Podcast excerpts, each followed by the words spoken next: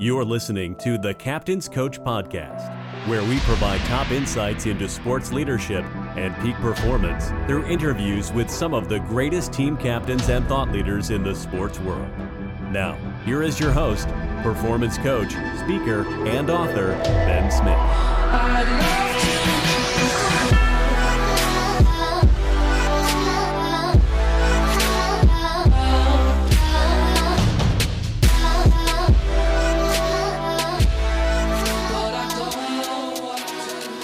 Welcome back, Captain's Coach listeners. I'm back today with another expert as we continue our journey into understanding the power that narrative has on our identity and performance. Today we have Kendall Haven on the podcast, the expert in the application of the science of story to the art of communication.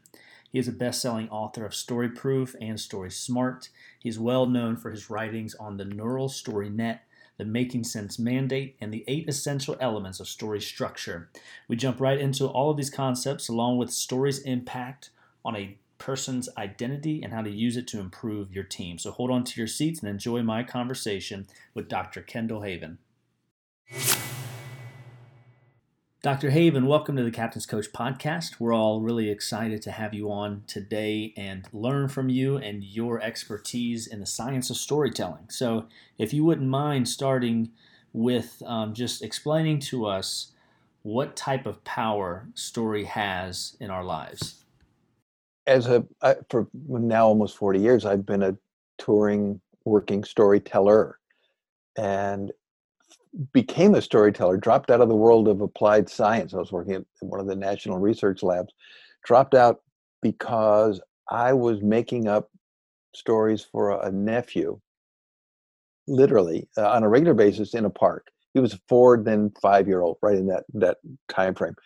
Kid, and we'd go to the park and we'd play around, and then I would flop into the sandbox. I'd make up stories, and it's a this is back in the 80s pre cell phone days so the assumption was if you were talking you, you were talking to the people who were physically around you as opposed to people scattered out around the globe.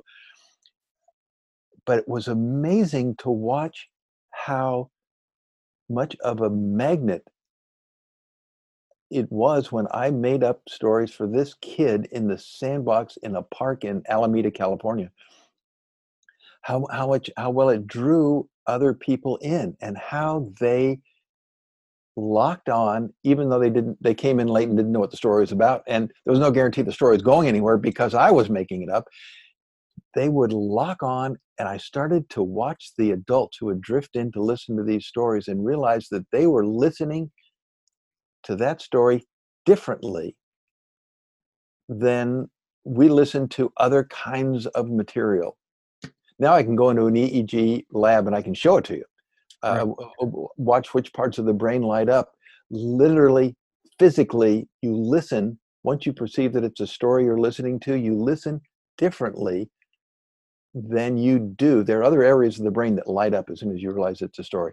You listen differently than you do to other kinds of material. So I dropped out of applied science and became a storyteller because I fell in awe of the power of story. And having now spent three plus decades doing research on why it is that we listen to stories. Why do we pay attention to stories? Why do we remember stories? And all the research confirms that we do. We remember information in a story, if it's presented in story form, much better than if it's presented to us in any other way. We recall it more readily and more accurately. The question is, why do we do that? What we find is that the human brain is physically hardwired to process incoming information initially according to very specific story terms and in very specific story mental modes and structures. We listen to incoming information in this in story terms and we form it into a story. It's not that story has power over us as much as it is that our brains are physically hardwired to interpret incoming information in story terms so and it happens before the information actually even gets to your conscious mind mm-hmm. it doesn't matter if you think you're telling a story people will hear it in story terms so if you the speaker or the writer or the videographer plan and think in those story terms, you have direct access into the conscious minds of your audience. And story is the only structural narrative form that is consistent with and matches the neural wiring and the and the pre-programmed neural processing in the human brain. Yeah. And that's where its power really comes from. And specifically, what you're mentioning there, I think, is the neural story net. Is that correct? Yes, it is. Component that kind of uh, is is what helps the brain with the inf- and the information that's incoming and separating it and trying to get it and trying to organize it. Essentially, correct? Right. Information comes into you, and word by word and sentence by sentence. And I've done a lot of testing where I give uh, test audiences, or you know, it's usually done with one person at a time. Give a test reader one sentence of a story, let them read it or listen to it, and then I quiz them about what the story's about. Where's it going? What do they think about the characters? And track their reactions and their anticipations back to specific words in that story. Well, as soon as information is coming into you, the question you're asking at, a, at an automatic subconscious level is how do I make sense out of this? And can I make sense out of it? So you're trying to sift word by word the incoming information into some mental structure that makes sense to you. We do that in story terms. Yeah. Absolutely. Once you make it make sense, then the next question is, well, what does it mean to me, if anything? And and of course, it's the meaning that we're always trying to communicate. But first, we try to. It has to make sense to a person, and we do that in very specific story terms. Understand what those terms are, and you understand how people are going to try to make sense of your the information you're providing. Yeah, and so I'd love to talk about that real quick too. Is those those terms, and I think that you're referring to your eight essential um, elements of stories, yep. correct? Um, yep. I, I I'll probably do a rundown beforehand too, but any anything you have to say on that, but uh, would be welcome. But in particular, my questions were in relation to the character piece. I know that there yeah. are you you mentioned that there's a main character, and then there you know there there are certain character types. It's, it's interesting. The main one. There there are certain character positions that you we automatically try to fill in this little mental image of incoming information. Who's this about? Who's and we, in story terms we call that the main character. But even if you're trying, if you see people walking down the hall, you see a conversation going on. You're you're in trying to make sense out of what you see, what you experience. Same thing happens. You're trying to say, well, okay, who's this about? Who, who's going on? Who's it about? And not what are they doing, but what are they after? What are they trying to do? That is to say, a character and a goal, what character's after, and a motive. Why are they doing it? And if we get those three bits of information, we start to think we understand what's going on. The problem is, those are so essential that if we don't get the information, we'll always infer it. Watch yourself someone comes up to you and says, Oh, are you going to the meeting at two? And part of your mind flips to why'd they say that? Don't they know I'm going to the meeting at two? Are they trying to say I shouldn't go to the meeting at two? You're trying to inf- you're trying to review and infer motive behind what they've done. We're always looking for character, goal, and motive. Uh, yeah. yeah. How and what were some of the other characters in particular? Okay. Like, um, so then once we get a character and a goal and a motive, the question is, well, why don't they, why haven't they already achieved that goal? Someone's trying to do something. Why haven't they already done it? And that brings up the concept of an antagonist. And again, that's the story, but it's, eh, eh, in, in more general terms, an antagonist is anything that even momentarily blocks a character from achieving a goal we designate the biggest of the obstacles that block a character from achieving a goal. We designate that as the, the position of an antagonist normally speaking, in a story, you know, kind of when we think of stories, that's a sentient, conscious being, but it doesn't have to be. You can have a storm being the antagonist mm-hmm. as long as it seems to be intent on trying to block some character from getting somewhere. You can have a mountain be the antagonist, or, you know, a, a, river, and there are plenty of stories where characters struggle against those kinds of natural elements, as long and and they work incredibly well as long as the audience can look at that mountain, stream, river, storm as something that is intentionally trying to block the character. So the things that block character are the antagonist. Once you get those two character positions locked down, who's the story about? Who's trying to stop who or what is trying to block them? What are they after? Goal. Why do they want it? Why is it important to them? Motive. Then what we want to see is a character struggle. It's amazing how in stories when we test it on audiences if a character doesn't struggle enough enough being defined here as what the audience thinks is appropriate given the goal and the obstacles in the stories they'll the character the audience will think that that person got off easy and they'll turn on the character we want to see characters struggle the more they struggle the more we empathize with them the more we start to identify with them. Um, but we want to see struggles. So we have then uh, in these elements, who's the main character, and what are the what are the core characteristics, traits of that character that will help us identify and lock onto and remember that character. So characters, their traits, goal, motive, the uh, obstacles, the chief of which is the antagonist, mm-hmm. the struggles, um, and what we're really, what makes excitement, what creates, what really engages us, isn't the the the conflicts and problems represented by the antagonist. It's the risk and danger that they create for the main character. Um, we are addicted to risk and danger, not for ourselves, but to watching other characters face risk and danger.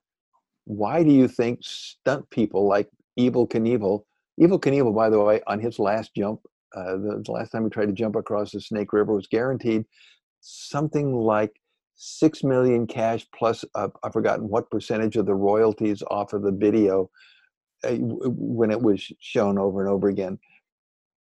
Well, we get he didn't get that kind of money just because he was you know going to try to fly it because he was doing something that was that we thought was incredibly risky. Risk is the likelihood something's going to go wrong. Danger is what happens to you if things go wrong. Oh, okay. Increase risk increase danger. And interestingly in stories companies government agencies um, often coaches i suppose will try to minimize risk and danger and say, oh, you know, we're, we're, we're going to go out there, we're going to do a great job. And yet, what we find, what motivates and what attracts audiences is not to minimize risk and danger, but to increase it for a character. If you want us to empathize with a character, if you want us to really identify with a character and adopt the viewpoints and attitudes of that character, increase the risk and the danger that that character is going to have to face as they struggle to get past obstacles, the antagonist, to get to a goal that's important to them. Right. And then add in the, the sensory details that make the receiver of the story able to visualize the elements, to visualize the scene, see it in their mind.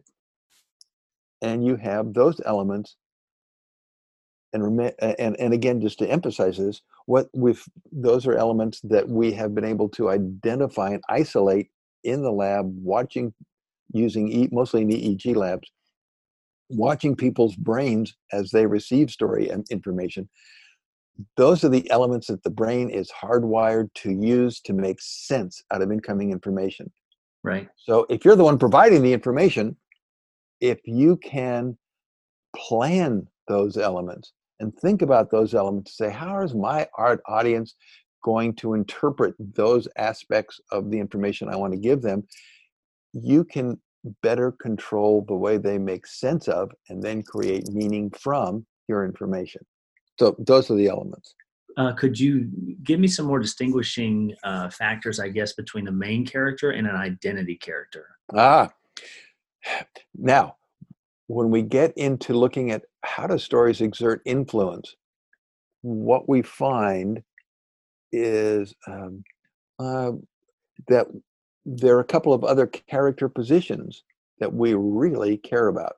Two others that I'll add in, and and those are the the, the, the principal ones. We already have two: right. main character, antagonist, and the antagonist. Um, but a quick example. Uh, what's a good story? Oh, you, you know the story of Peter Pan.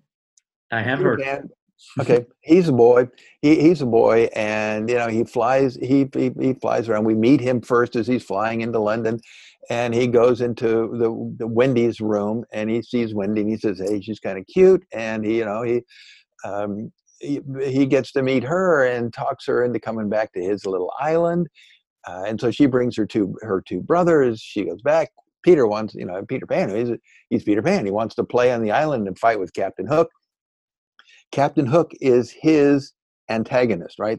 That's the person who that he's really struggling against. Um, his goal seems to be, although it's not real well stated in the original story, seems to be to play and have a real good time because duh, he's a boy. Uh, and at the end of the story, he defeats Hook.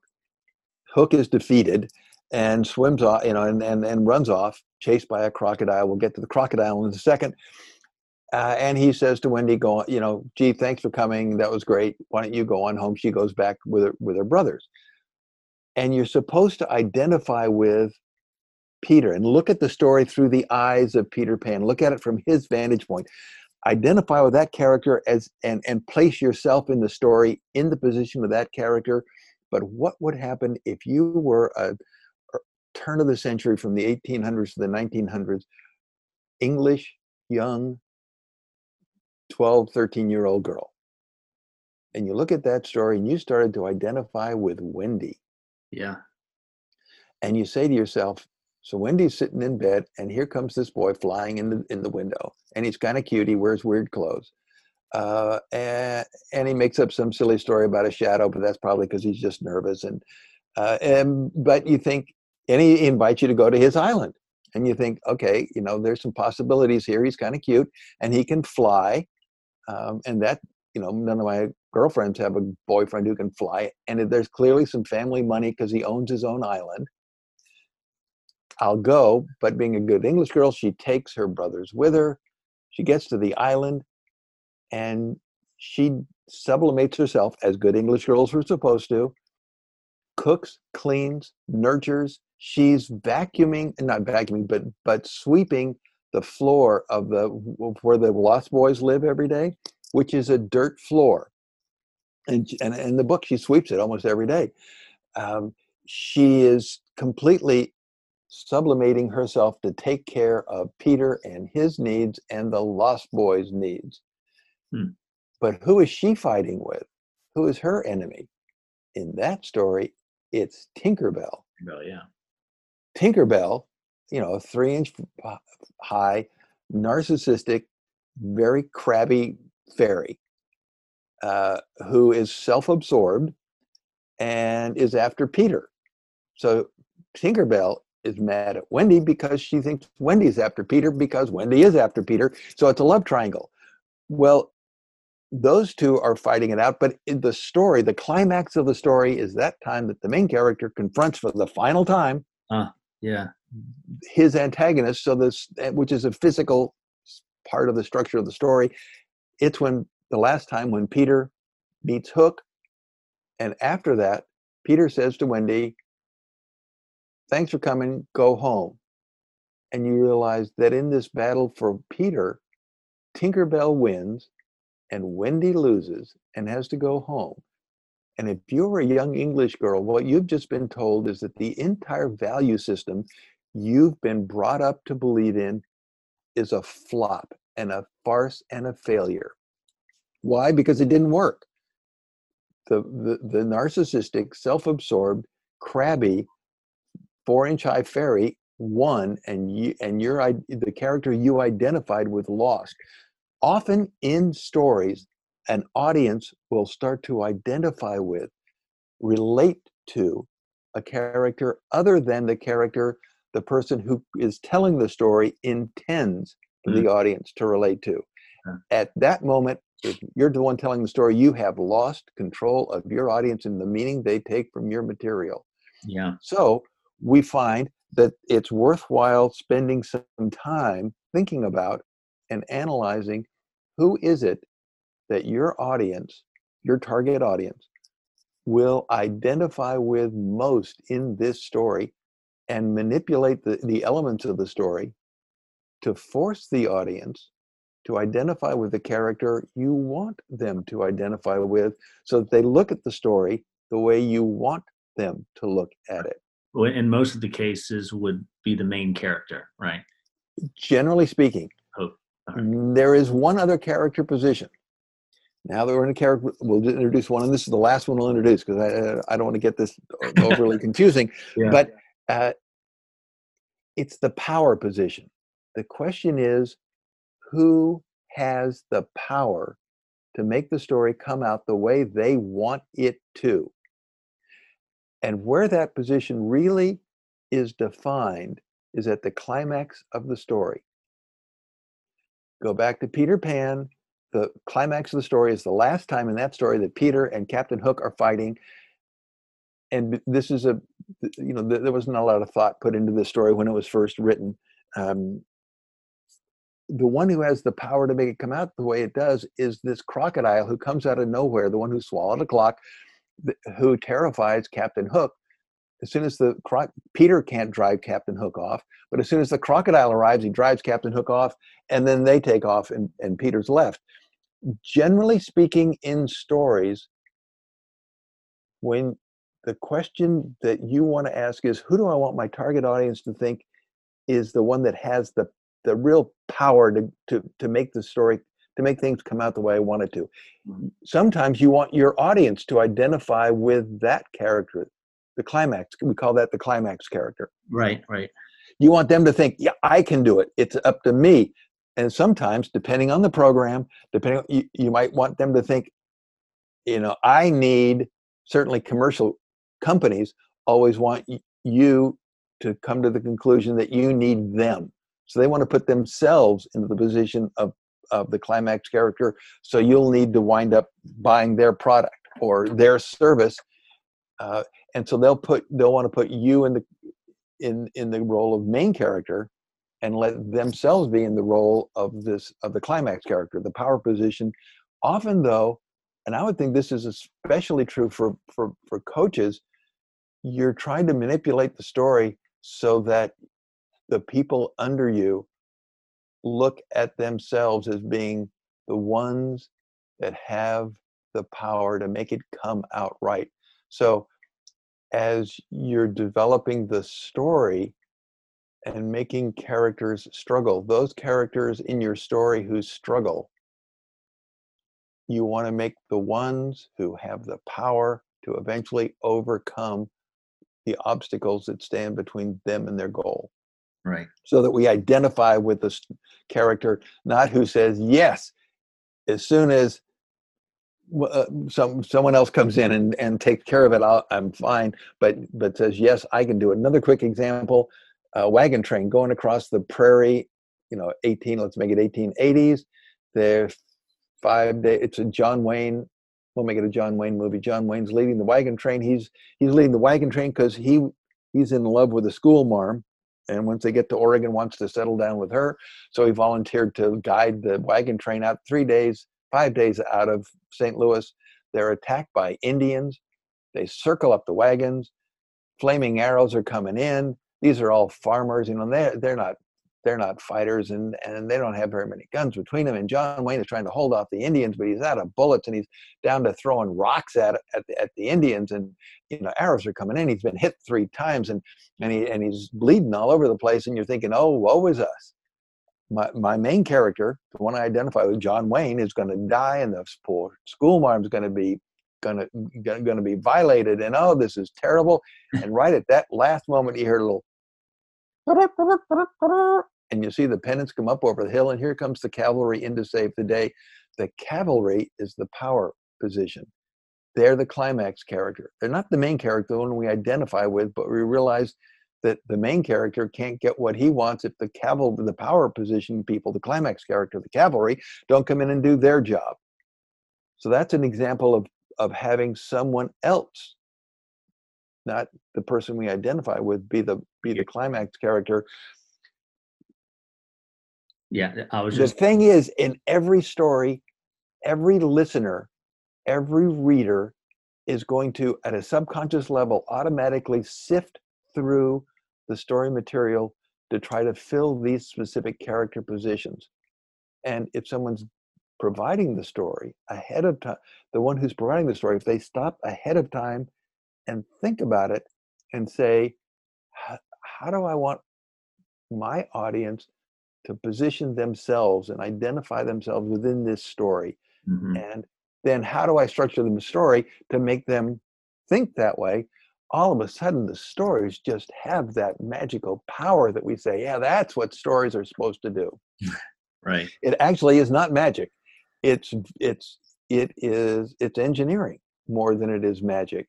It is, and, and it doesn't require, you know, a, a, a specially skilled writer.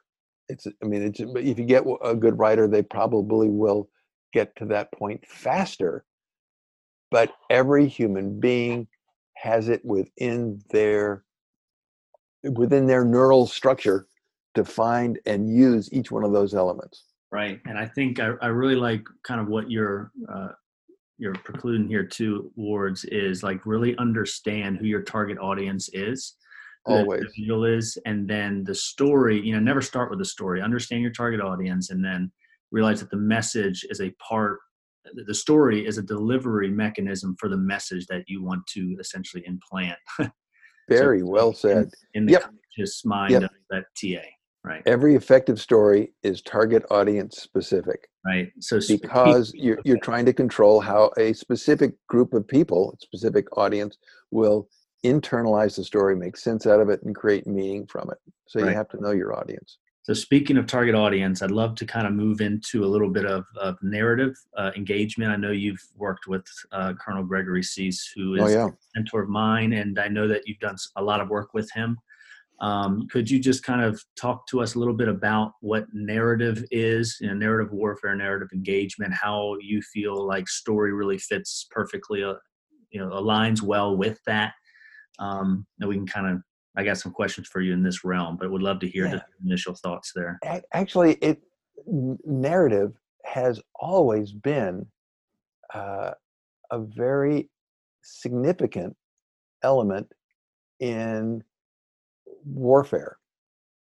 Uh, it, always, absolutely, yeah. Uh, it it's gone under different names, you know, um, propaganda and rumor.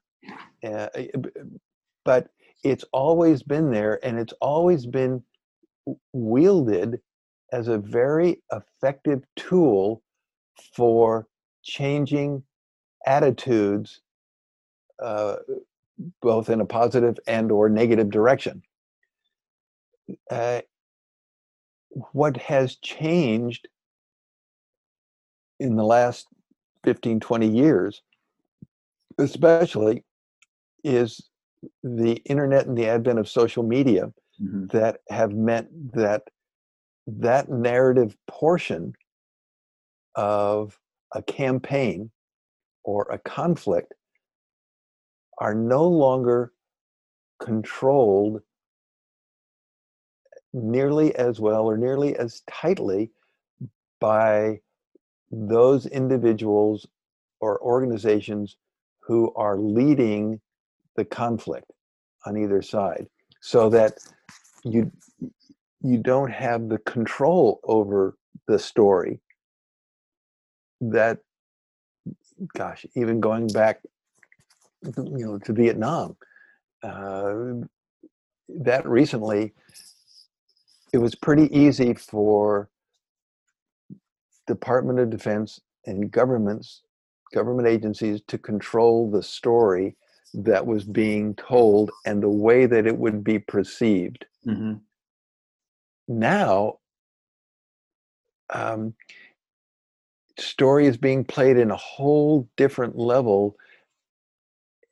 And what it means is that we are in the midst, and certainly not at a settled understanding yet, but we are in the midst of a radical shift in the way that narrative has to be perceived and understood because its power has been it's like put on steroids yeah, yeah. by the advent of social media and the internet um, both in terms of the the, the the reach of any actor and also the immediacy of the reach of any actor. Uh, and that means that narrative becomes a more time efficient tool almost than kinetic action that might be taken. Uh, and that narrative winds up being an element of conflict that can now be viewed as a leading element both strategically and almost tactically. Mm-hmm. So eh, um, it's and as I say, it, that certainly we are not at a place of, of being settled on how best to manage and control the information space uh, and and how to dominate it. Although those concepts are beginning to at least be analyzed and studied.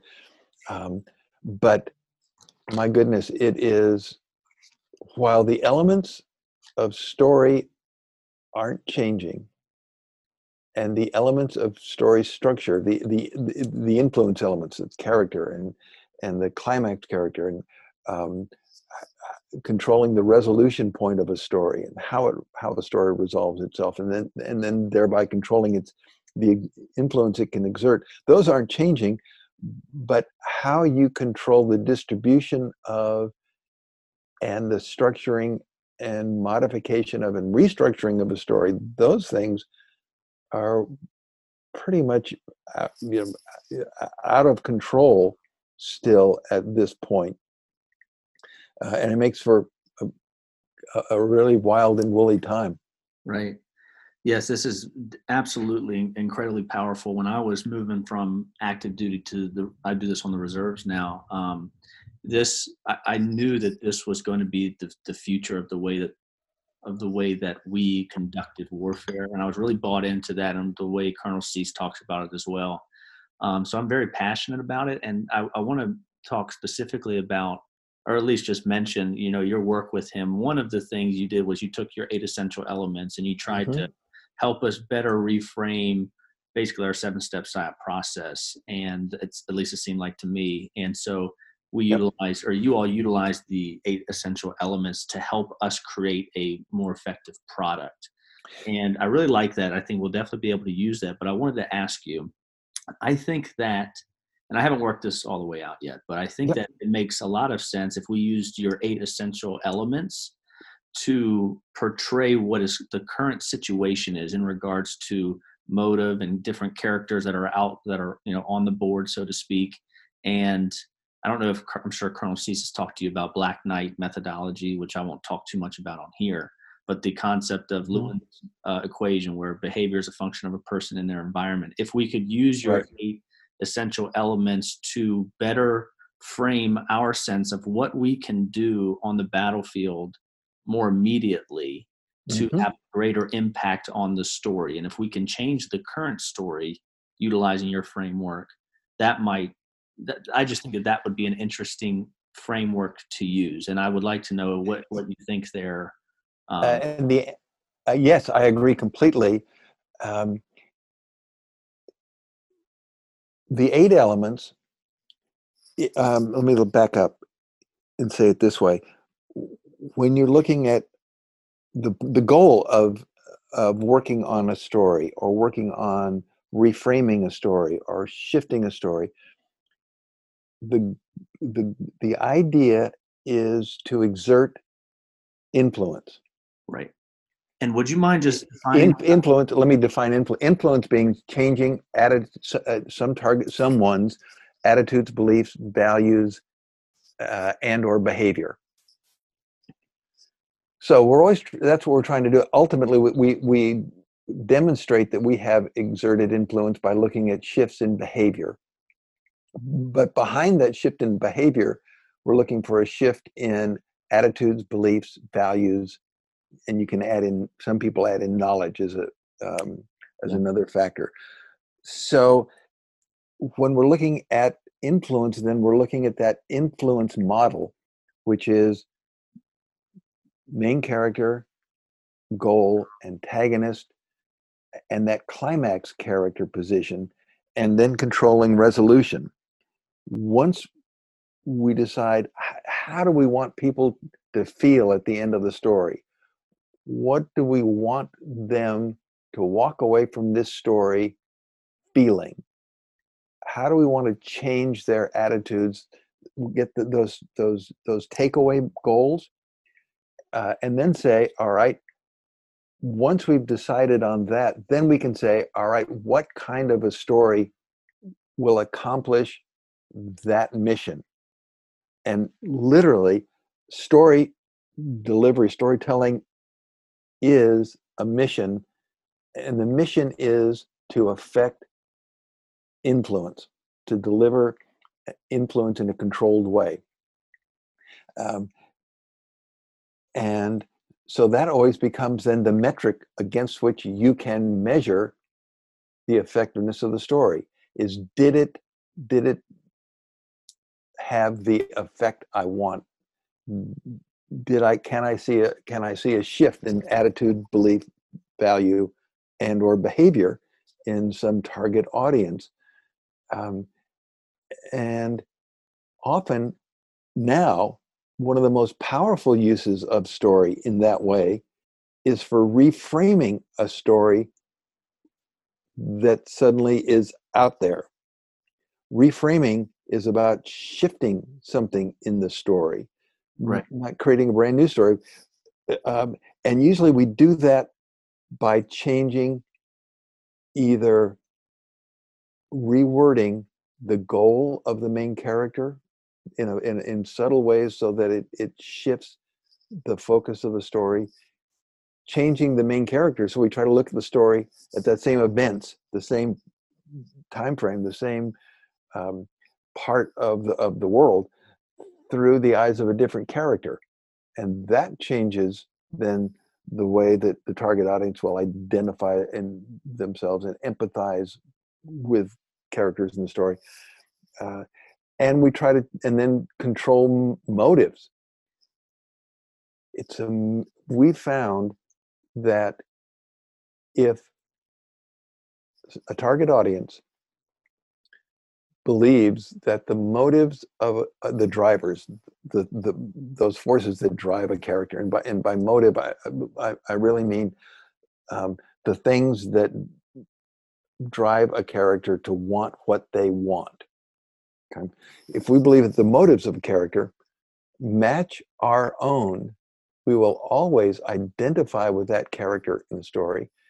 And even though we do it in, subconsciously, we will always um, begin to uh, begin to identify with the character and begin to empathize with them to the point where we even without noticing it start to adopt some of their attitudes and viewpoints Right. That makes sense.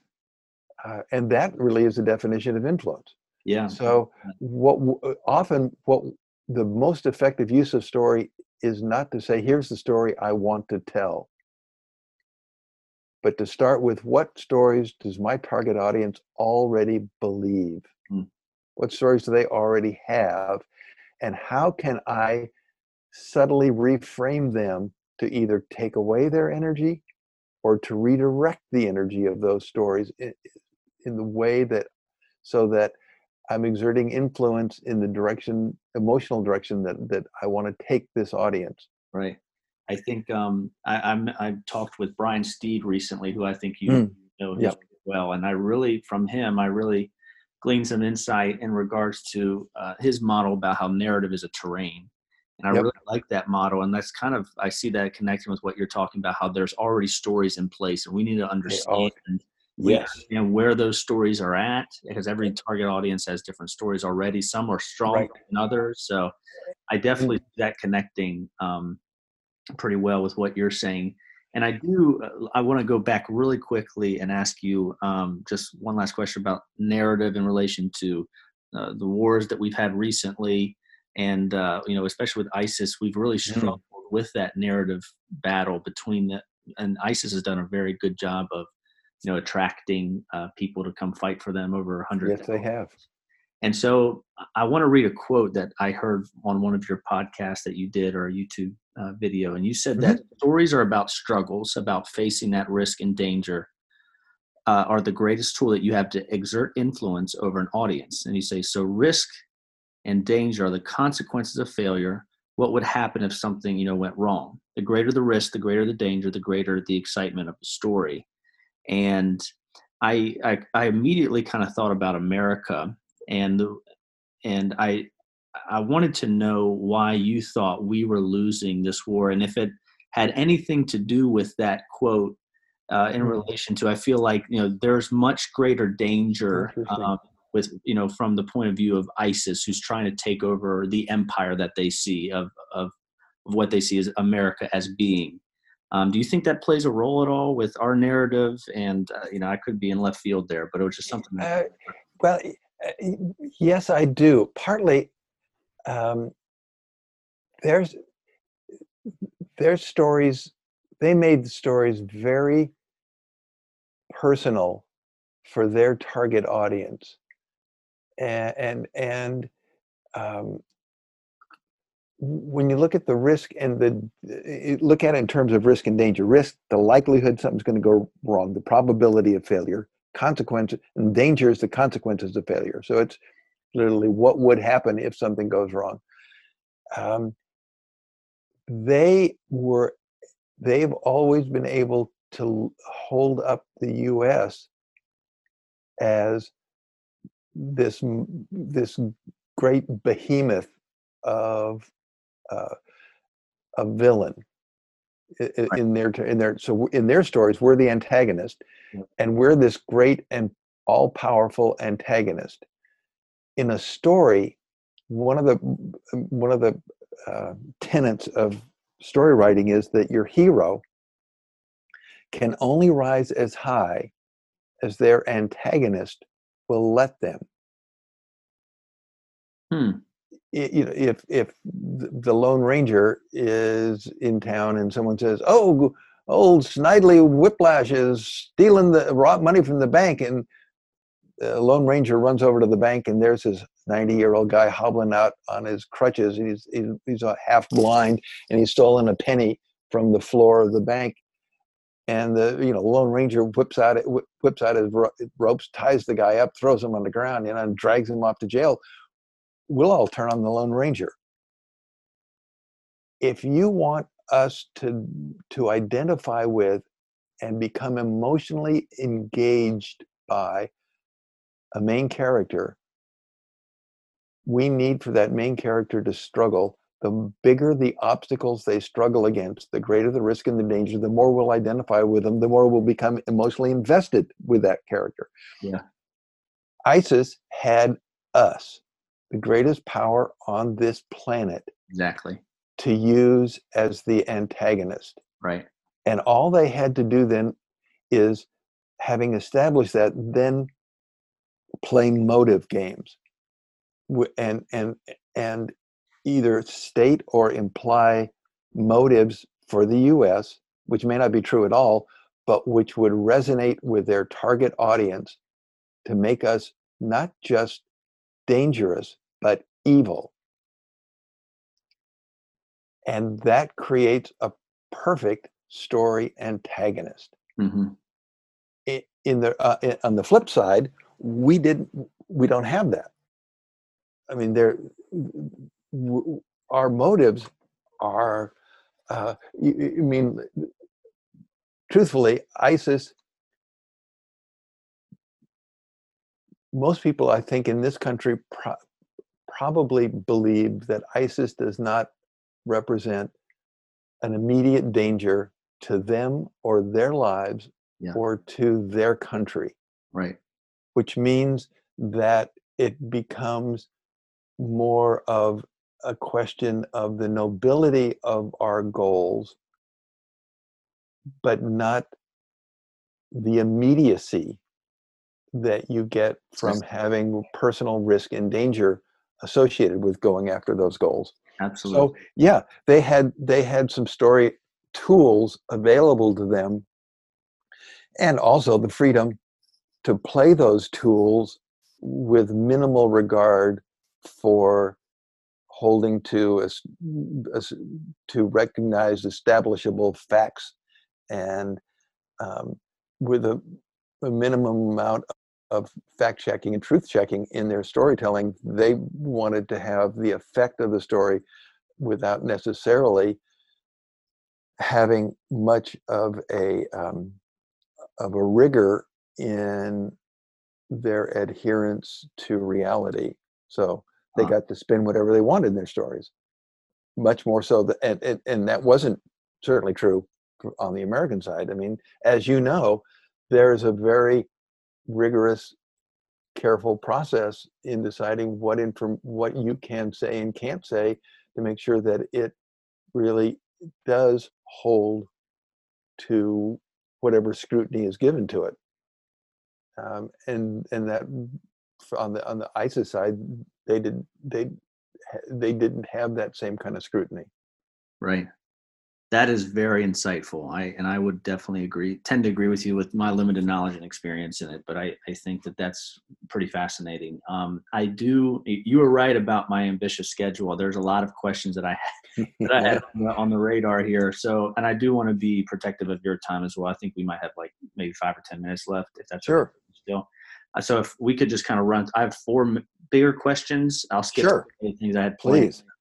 Um, so initially one of the I had been reading through some of your work, and one one question I had was you said that if the information or story doesn't make sense, then our brain doesn't mm-hmm. pay attention, right? But then but then it goes on to say that our brain will somehow try to make sense of that information by manipulating yes. or changing or morphing it. So how does that work if, okay. if it doesn't make sense to us immediately? It, this is one of the most, I think, one of the most important aspects of the research that we've been doing. Oh, cool. um, it, your your brain you're you're flooded with information all the time. Yeah. Not information, but let's say stimuli, input. People are people are always uh, every every advertiser, every social media platform is will do anything to get your attention. That is the commodity that they all live off of is your attention. They need to engage you. So your your mind is always looking both consciously and subconsciously for ways to filter out the the noise, the garbage, which means that if information is coming in and doesn't seem to be relevant to you, it doesn't seem to actually make sense at the moment, you're very willing to let it go. However, at the same time as information is coming in, there is automatic circuitry that, that operates at a subconscious level as part of that that initial processing of information. I mean, there, there's a whole lot of, in, of processing of information that comes into the mind that you're not consciously aware of. For example, if you read, what goes down the optic nerve isn't letters, isn't words. It's like a dot pattern you know the old uh, um, cathode ray gun would shoot a dot pattern at, at the backside of a screen oh, that was pixel by pixel uh, either excite or or not excite the you know the the the color and the the, the black and white uh, elements within that pixel right that's really what goes down huh. the the optic nerve to get restructured by little subregions in, in, in the lower back part of your brain restructured into into lines that get recognized by other parts of your brain as letters that get put together is groups of letters that that another part of your brain says wait a minute i recognize those. That's called a word and and, and runs over your to your internal dictionary and looks up what that word is. All that happens long before that information ever gets to your conscious mind and we're not aware of it at all but really all what gets what initially gets to your conscious mind is highly processed information and part of that processing we were able to show is putting it into story form to make it make sense. So here's to the extent that your brain can make it make sense if you can't make it make sense you kind of let it go and say oh that's stupid and it's gone. But to the extent that you can the brain what we're finding is that neural story net has the ability to to be quite creative in the way it interprets incoming information to make it make sense and that includes ignoring some of the information and using some reinterpreting some of the information mm-hmm. it'll make it make sense it includes the ability to completely reverse factual statements that you could make if the person who's receiving it in completely reversing the factual statement you make if that makes it make more sense to them. A quick example. Um, if I, you, you're standing in a corner of a room and you hear the following conversation. Person number one says, Hi, John. Person number two says, Shh, quiet.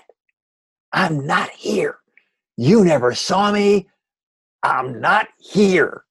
Person number one says, Oh, that's okay. Don't worry about it. Carol's gone home. Now, if you were standing in the corner of the room, you could make perfect sense out of that conversation. Mm-hmm. What you would assume is the person number two is John, right? And what John is really saying is, keep it quiet. There's certain people I don't want to run into today. I don't want them to know that I'm here. Person number one says, oh, it's okay. Don't worry about it. The person you're worried about, Carol's gone home, right? But that's not what it said.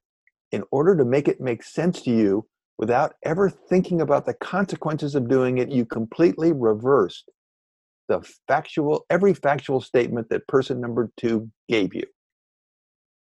Why? Because it didn't make sense otherwise.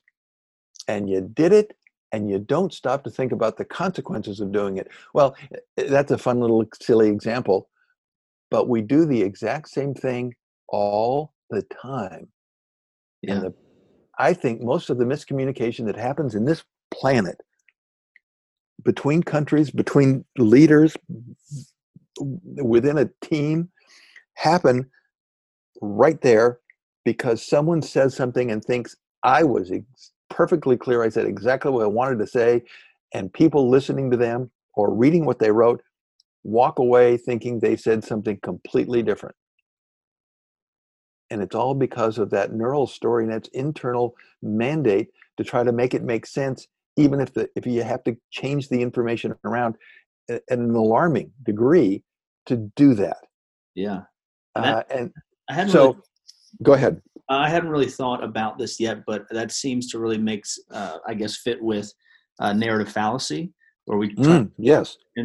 um, and we try to create a story based off of the limited information that we have and then once we come to a conclusion about that story that could potentially hurt us in our future decision making yep. Um, so that's really interesting. I think that that story really helps help to kind of bring it full circle there. Um, uh, did you want to have anything more to say on oh that? no. Uh, I, I mean partly we can go on for an hours on that but but that's the, that's the that's so, really uh, such a that is that make sense mandate. Yeah. The mandate to make sense out of it over trumps the mandate to accept the, the statements that and, and the information that comes in as it is. We'd rather shift it around and change it and manipulate it and reinterpret it um, alter it, massage it, ignore parts of it. You would rather do that, and we do it at a subconscious level. We'd rather uh, uh, the way our brains have have evolved. We're programmed to do that as opposed to just say, "Here, here are the the, the observations I've made. Here's what I you know is coming through my senses," and just accept it if it doesn't make sense to us yet. Yeah, right. Uh, which means that if you're trying to do, if you're the one who's trying to communicate, that that the the the make sense mandate in the in the neural story net part of the brains of your target audience is your greatest enemy. Mm. And what you're always trying to do is figure it. That's part of thinking of everything from the viewpoint of your audience. How are they going to make sense out of this? What are they going to think? so that you can make sure they don't go off on some tangent that is totally different from what you what you wanted them to focus on right wow um it very interesting so i i would like to get to my other one my other question here sure so how much attention do you pay to carl jung and and the hero's journey that he has essentially kind of put together back in the day um and did it and did it play a role at all in your creation of the eight essential elements of story? Um, not directly in the um, say it this way uh, the answer the technical answer is no not directly but but there's a, let me explain real quickly what i wanted to do with the when we were in the process of saying how does the brain actually do it? Um, there, there, have been theories carl jung uh, you know the, the the hero's journey all the looking at um, those those kind of prototypical characters that uh, there there have been theories looking at what makes narrative work for thousands of years and and they're not all that dissimilar. The question that i wanted to ask is if we look now that we can now that we have the ability to do that if we look at the wire up audiences and look at their brain activity can we see what what is it that we really see happening in the brain? Is it the same thing that people have uh, have theorized? Or is there some other mechanism that is really at an internal neural level driving this whole process? So the eight elements come straight out of the lab work right. straight out of eeg fmri labs once i identified and were able to isolate those we can look at then say go back to to um, some of these other things. any of those any of those great narrative theorists yeah and say yeah well you know they they were sort of looking from the outside at story now we're looking from the inside the advantage of looking from the inside is it it opened up um, far more detail on how to control the narrative. What is it that really defines which elements really define and control how someone makes sense of or creates meaning from narrative and which of the elements that are most amenable to your control if you want to adjust the way someone looks at the story. Well um, the easiest way and the best way to get at that is to be able to wire up an audience change aspects of a narrative and then and then measure literally measure the difference in the way they re, their their brains respond. So it's not that those I'm, I'm not trying to do something different from from those people it's this that i'm starting from a very different perspective point. I want to go inside the brain of the receiver and say, okay, how does their brain start there work and respond, and then take that information out rather than start from the outside and look as as theorists always have and said, okay, here are the stories that really seem to resonate with people. Let's look at the characteristics of those stories and say those must be what really drive the drive the brain. Um, so it's starting at a different. It's really starting at a different spot for doing the research rather than than um, trying to play off of the theory and the and and the, the very excellent work that's been done or by uh, oh a couple of dozen great theorists over the last thousand years. Yeah, well, that that makes total sense. I, I certainly can appreciate that approach. Um, I do just one final question for you, um, Kendall, if you wouldn't mind maybe just commenting. This is going to be useful for me, I think, because I'm I'm trying to put these mental models together about how this all fits, you know, in relationship to just life in general, I guess. So um, the model I've kind of come up with, I, I have called like the zone of uh, transformation. It's essentially we we go through experiences and we have a perception on that experience, mm-hmm. and then from that perception we create a story which drives a narrative which ends up enforcing a concrete belief and so those five things, um, I, I, just would like to know what your thoughts are, and if you know it's much more complicated than that. But would what would you say should change within that model that I've kind of created so far for myself to to better understand things? And then second to that question would be more of a comment from me is which is why stories are so powerful in transforming us because they are um, essentially an experience that's just a vicarious experience that we're mm-hmm. um, going through in a sense and so it's very like very very un- it's an unconscious subconscious piece of the pie that if we and that you know fits really well with the narrative theory of identity which we didn't get a chance to talk into mm. today which i'm very um, interested in learning more about yeah. as well um, but you know I, so any thoughts on on those uh, those things that i've mentioned Okay. Uh, do the five elements. Yeah, so we do one more time. We go through an experience. Yep. And then from that experience, there's some sort of a perception that we have on that experience. So if you know, okay. Um, and then from there we create a story which drives a narrative, which drives a belief. And maybe to give you a quick example, let's say I grew up with uh, with a father that was never around. Right, that's an experience, and the way I perceive it as a young child is my dad doesn't love me. So yep. there's a story that I've kind of started to create, which is turning into a narrative um, about, you know, maybe I come up with a story like, well, maybe my dad doesn't love me because I'm not um, good enough, right? And so that's a story that we create, and then that story ends up changing our our character and personality and belief, yep. and it just kind of streamlines from there. Um, so yeah, any I don't know if that helps at all, but yeah, uh, and yes, I like those elements. Um, rather than make it linear, though, yeah, I would look at it. Um, there, there's a circular feedback element Great. here. I agree. Because before you had the experience, you already had stories.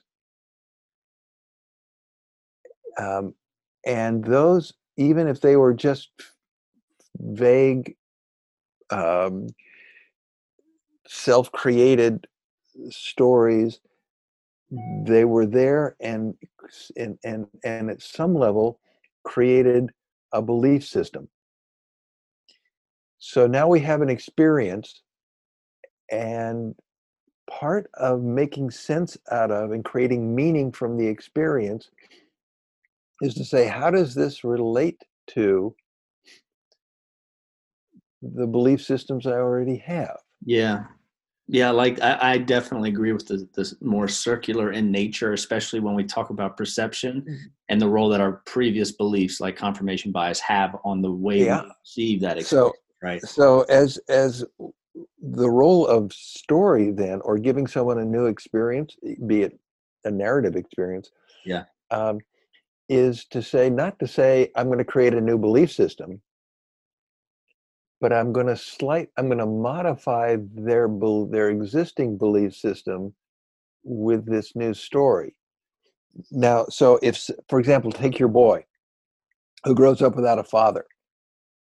Some kids w- are, are going to wind up with the sort of going in the direction that you you mentioned, and some would go in a direction that says, "I'm so great, I don't need a dad.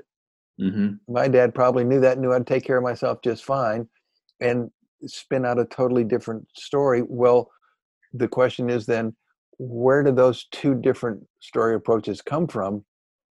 And the answer is from the stories that existed before that experience took place. Right. Um, right. And so, always when you're looking at saying, how does a story going to exert influence, have have have impact? What you're looking at, and we're right back to looking at your target audience and saying, "Oh, what are the stories they already have? How is this going to play how, with those stories? Are they?" Um, so, it's it's this constant feedback loop system yeah which is in in in in a lot of ways that's that's good um, it means that it's that people don't do these radical instant swings from one extreme to another mm-hmm. because they have whatever experiences past experiences and beliefs attitudes values whatever that core stock of um, sense that they have that's there so that a new experience has it has to mesh with and somehow modify but not completely replace the existing system right? So um, but what that the, those kind of that kind of a, of a of a model that you're building what it gives you are specific points to address or to attack if you want to alter some other point in that system. And that makes it i think that that can make it really very useful uh, conceptual approach yeah and that's kind of where I, yeah as i try to wrap my head around this that's just the first place i want to start is like what is my model for this? And let me not be concrete on it but let me i gotta have a starting point. So that's kind of where i'm at and i really liked your the uh, and i agree with you completely. It's much it's not linear right? It's much more of a system based approach. There's feedback loops and all sorts of things so. But you can look at you can incorporate those up making it the, the, a, a, very monstrously complex yeah, model right. because right, right conceptually what you're doing is uh, yeah you're, you're what you're doing identifying those spots in where you can um, exert some alteration to the system mm-hmm. and then w- use the other elements in that system to get a, a, good sense of what the alteration will do that you what what, it, what the action you want to take will will do, what effect it will have, and uh, how to control that effect. Yeah, absolutely. Well, Kendall, I appreciate your time. We were I definitely ran over what you had originally allotted me, so I appreciate. It. That's no problem. Very good. Well, it was fun. Yeah, it was fun. It was I, fun. I, appreciate it. it was, I got a lot of answers uh, from you. I still have a lot of questions, uh, but all, all, good. So maybe in another six months, I can reach back out if you would be willing to maybe. Uh, Absolutely, certainly. Me. So again, yeah, we can we, we can talk about some of the the, the new the, you know, the yes. new research that you certainly haven't read about because I haven't written it up yet. Yeah, yeah, I'm uh, excited. I, I, talked with uh, when I talked with Colonel Cease. He said he was trying to get you to do some more work with him. So I'm. I know we're trying to yeah, yeah. I, take the new work that I've been doing and saying okay, oh, now we got to apply it and and mold it and blend it into the the whole system. Certainly. So. Well, I'm excited to hear hear about how that that turns out. So yeah, I'd love to maybe reach back out soon. But again, I appreciate your time. Um, and uh, best of luck to, to everything you got going on. And also to you. All right. Yeah, it was it was a pleasure. All right. Thanks, Kendall. Mm, bye. Thanks for listening to the Captain's Coach Podcast with Ben Smith.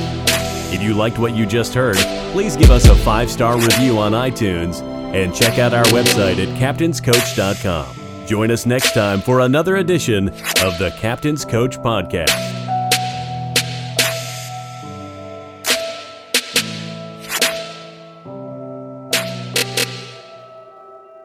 As a bonus for you all still listening, uh, I ended up being able to record a couple more things before we really did a formal introduction that Kendall spoke about on story. So, uh, for those again still listening, here's your bonus uh, another extra couple of minutes on Kendall talking about uh, the power of story. Enjoy.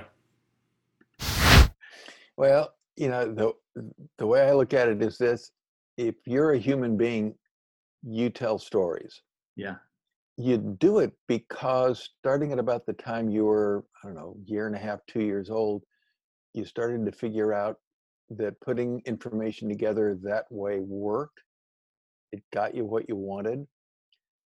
And so we all tell stories all the time. That's the good news. That's also the bad news.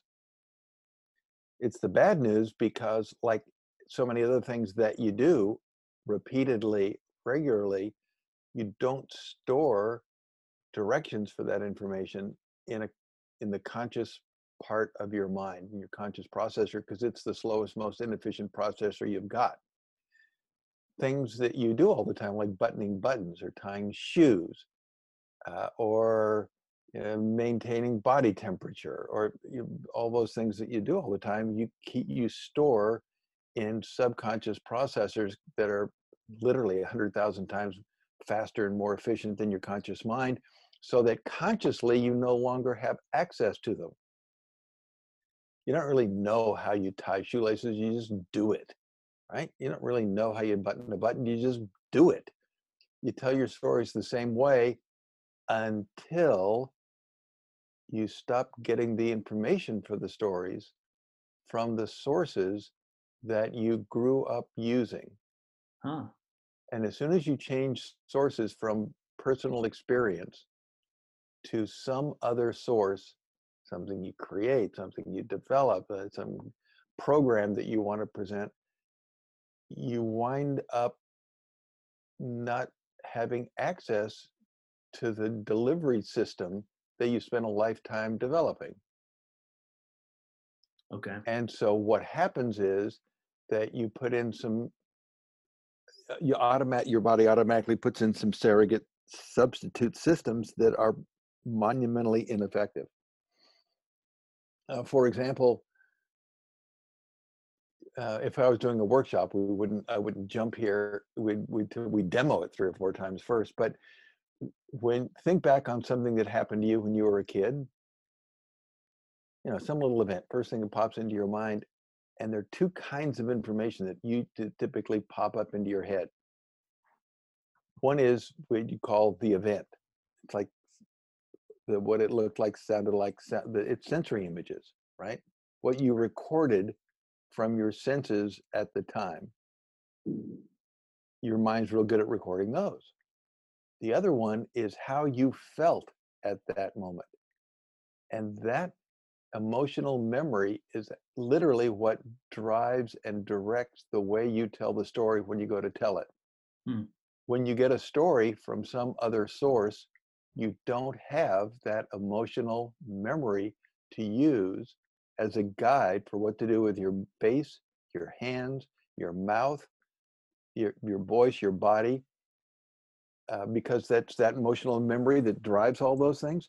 And so what happens is that your body desperately is looking around for a for substitute director and settles on the way you feel at the moment of delivery. And rarely does that match the way that the character in the story feels. So that the way you're telling it doesn't match what's going on in the story. A good definition for effective storytelling is from the teller's point of view, and I, we're jumping way ahead here, um, yeah, is sort of going off on a tangent, but a, a good definition for storytelling from the teller's point of view is to deliver the story so that what you say and the way you say it match and sound real, natural, and compelling and audiences are phenomenally good at a subconscious level of picking up on those elements to decide if they think you are really committed to and believe in what you say. And so often people get in trouble because not because they don't believe in what they say, but because having not spent any time thinking about how they're going to say it when they get up to do the talking, the way they're saying it, that is to say, the emotional drivers that control what you do with your hands, face, voice, don't match what's going on emotionally with the characters in the story, and it sounds contrived and phony. Wow. And yet it's incredibly easy to fix as soon as you're aware of what is what's going on inside the subconscious processors and the, the way that we do the way that we actually go about delivering story. Right. Anyway, that, well, that actually wasn't something that I was planning to dive into.